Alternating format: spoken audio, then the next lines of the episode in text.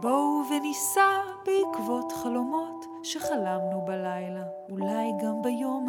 השמיים כחולים, לא צריך אווירון, רק רצון להמריא על כנפי הדמיון, וזה כל, זה כל הסיפור, כל הסיפור, זה כל, זה כל הסיפור, כל הסיפור, כל הסיפור.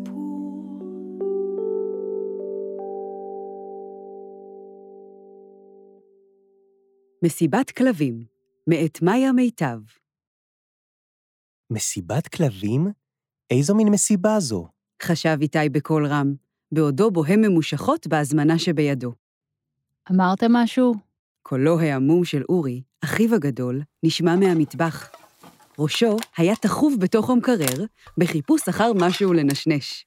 כמה הוא אוכל? תהה איתי, שהיה די קטן וצנום ולא ממש התעניין באוכל. אה, כלום. מלמל. ההורים שוב נסעו לבית החולים לבקר את סבתא. נהם אורי כשעבר לידו. ידו האחת מחזיקה תפוח, והשנייה נותנת לו טפיחה ידידותית מדי על הראש. אל תדאג, יהיה בסדר. איתי הסתובב והלך להסתגר בחדרו. הוא אף פעם לא היה במסיבת כלבים, וניסה לדמיין מה עושים שם. בדרך כלל, איתי לא קיבל הזמנות למסיבות. אבל זו הייתה הזמנה מודפסת שחילקו לכל הילדים בסוף היום ליד שער בית הספר. ליבי, דנה, איתן וכל המקובלים אמרו שזה לא מעניין, אבל אולי בכל זאת יבואו. רני אמר שזה דווקא נשמע אדיר, מדביק עוד כמה ילדים בהתלהבות. איתי נשכב על מיטתו וקרא שוב את ההזמנה. ביום שישי, באחת בצהריים, מוזמנים כולם למסיבת כלבים גז... גזעית על הדשא שליד המתנס. מתחת לכותרת הצבעונית הייתה עוד פסקה שלמה בכתב צפוף, אבל לאיתי לא הייתה סבלנות להמשיך לקרוא. לפעמים האותיות קופצות לו ומתבלבלות עם עצמן, ואז נהיית לו מין פקעת של חוטים בתוך הראש. מה זה גזעית? חשב, אולי זאת בדיחה של מבוגרים? טוב, אני צריך להתחיל להתכונן, כבר יום שלישי. לאיזה כלב כדאי לי להתחפש? אולי לאורי יהיה רעיון. הדלת נפתחה בקול חריקה, וראשו של אחיו הופיע בפתח. לועס תפוח בפה פתוח. אני צריך לצאת לחצי שעה. תסתדר בלעדיי? איתי משך בכתפיו בחוסר אכפתיות מופגן. אורי תמיד עסוק בעצמו, למה שיעזור לו דווקא עכשיו? הוא הצמיד את הרגליים והישבן שלו לקיר, החליק אותם כלפי מעלה ועלה לעמידת נר. התחושה הקרירה של הקיר נעמה לו. הוא עבר על סוגי הכלבים שזכר. דלמטי, פודל, כלב נקניק, הוא דחף את כפות הרגליים כנגד הקיר, קימר את הגב, ועם מעט מאמץ הצליח לעלות לעמידת ידיים. הסקי סיבירי, כלב זאב, בולדוג. הוא שלח את רגליו בכוח, ונעמד בקפיצה מלכותית על הרצפה. מזל שאבא לא כאן. חשב, הוא תמיד דואג כשאני עושה את התרגילים האלה, כי לדעתו זה מסוכן. אבל עכשיו יש לו ולאמא סיבה אחרת לדאגה. נזכר פתאום, וגרונו נחנק. סבתא ברכה מאושפזת כבר שבוע בבית החולים. למה אף אחד לא מספר לי מה קרה לה? המחשבה צפה מעל ראשו כענן גשם כבד. הוא הרים עיניים לתקרה, ואיחל לסבתו שתבריא מהר, מה שזה לא יהיה. למחרת, סוף סוף לקחו ההורים את איתי ואת אורי לבקר את סבתא בבית החולים. איתי חשש מהפגישה, ובדרך המטיר שאלות. מה יש לסבתא? סבתא הולכת למות? סבתא של בן מגימל שלוש מתה לפני שנה. אף אחד לא ענה, וכל שאלה העלתה עוד דמעות בעיניה של אמו, וגרמה לה למשוך באפה. אבא נעץ באיתי מבט מקפיא, ואורי טפח על עורפו וסינן. סתום. הביקור דווקא עבר בשלום. סבתא הייתה נחמדה וחייכה כרגיל. שאלה לשלומם של איתי ואורי, וכיבדה את כולם בשוקולדים טעימים מתוך קופסה אדומה עם ציור של סרט זהוב. אמא ישבה בצד בשקט, בעיניים נפוחות, עד שסבתא שלחה אותה לקפטריה עם אבא לבלות קצת.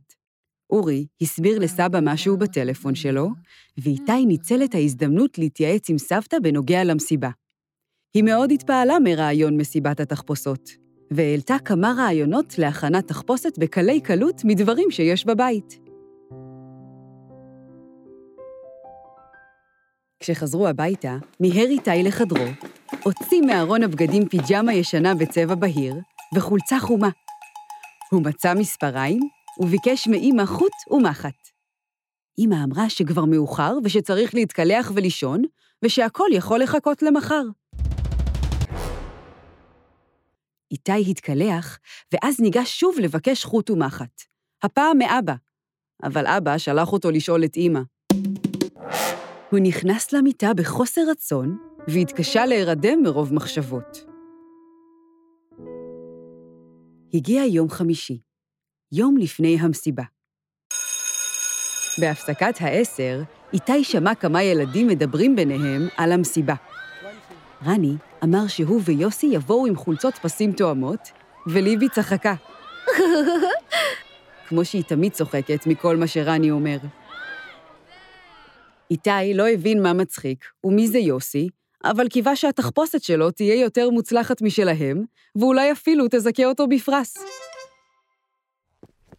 אחרי בית הספר, איתי מיהר הביתה, נלהב להכין סוף סוף את התחפושת.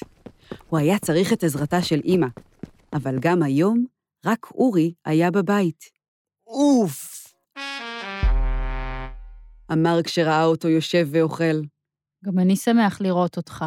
ענה אורי, תוך כדי שהוא לועס במרץ את ארוחת הצהריים שלו. זה לא זה, אמר בקול חלש, דמעות מציפות את עיניו. פשוט יש מחר איזו מסיבה, ורציתי שאמא תעזור לי. הוא מחה את עיניו בשרוול, וקיווה שאחיו לא הבחין. הבנתי. אמר אורי.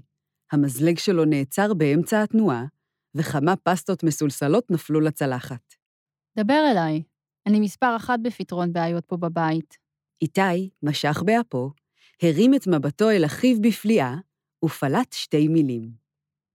חוט ומחט. כל אחר הצהריים בילו שני האחים בעבודה משותפת, גוזרים, תופרים ומדביקים. כבר היה חשוך בחוץ, כשאורי אמר לבסוף, נו, תמדוד. והתמתח. אה, איתי לבש את התחפושת. אחי, אם אתה לא זוכה במקום הראשון בתחרות התחפושות, אתה יכול לקרוא לי מיצי. איתי עשה גלגלון, נעמד מול אחיו ואמר, שניהם פרצו בצחוק. באותו רגע נפתחה הדלת, אבא נכנס הביתה ואמר בעייפות, אמא נשארת הלילה עם סבתא. הוא פיהק, הצביע על הכלבלב בעל הכתמים החומים על גבו, שעמד באמצע הסלון, זנב משתלשל מאחוריו, ושאל, מה זה? הקדימו השנה את פורים? יום שישי עבר על איתי בעצלתיים.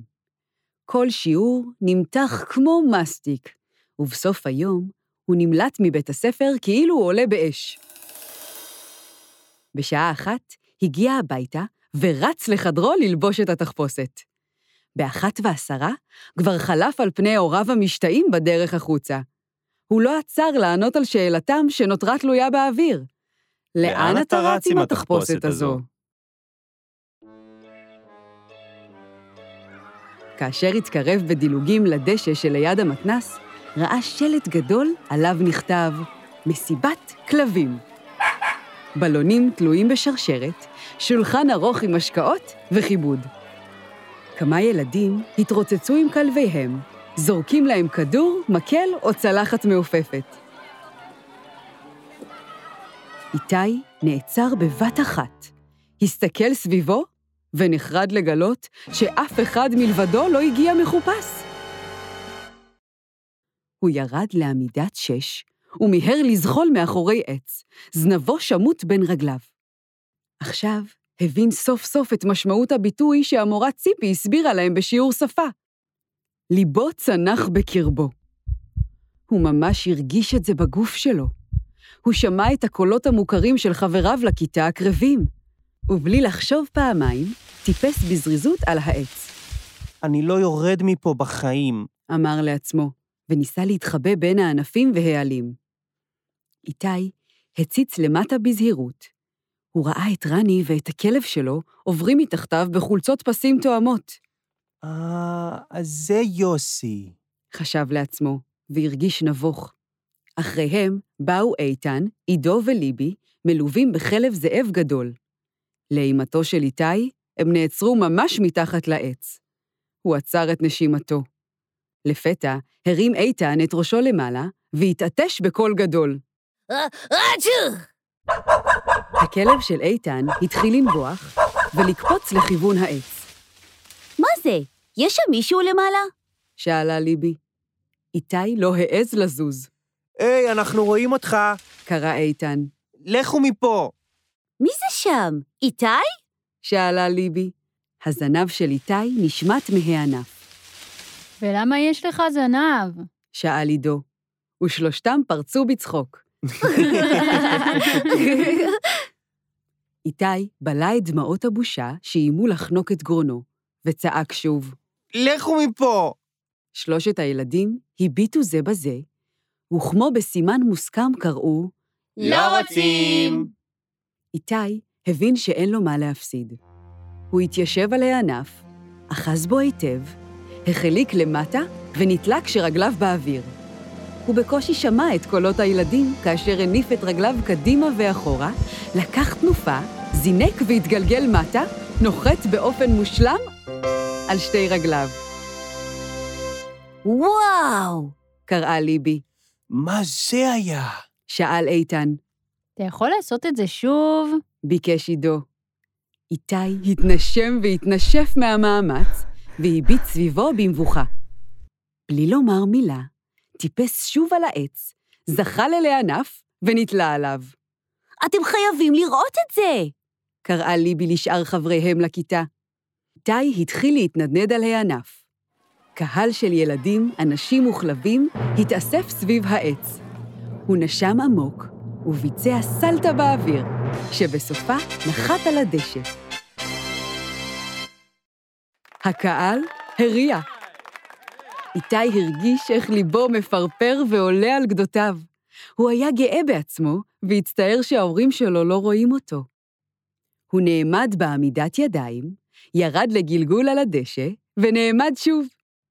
הקהל מחא כפיים, נבח, ושרק בהתלהבות.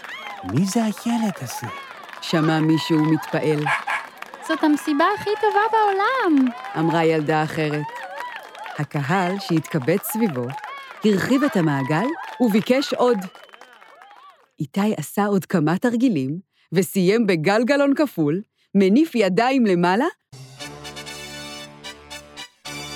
בדיוק כמו שראה באולימפיאדה.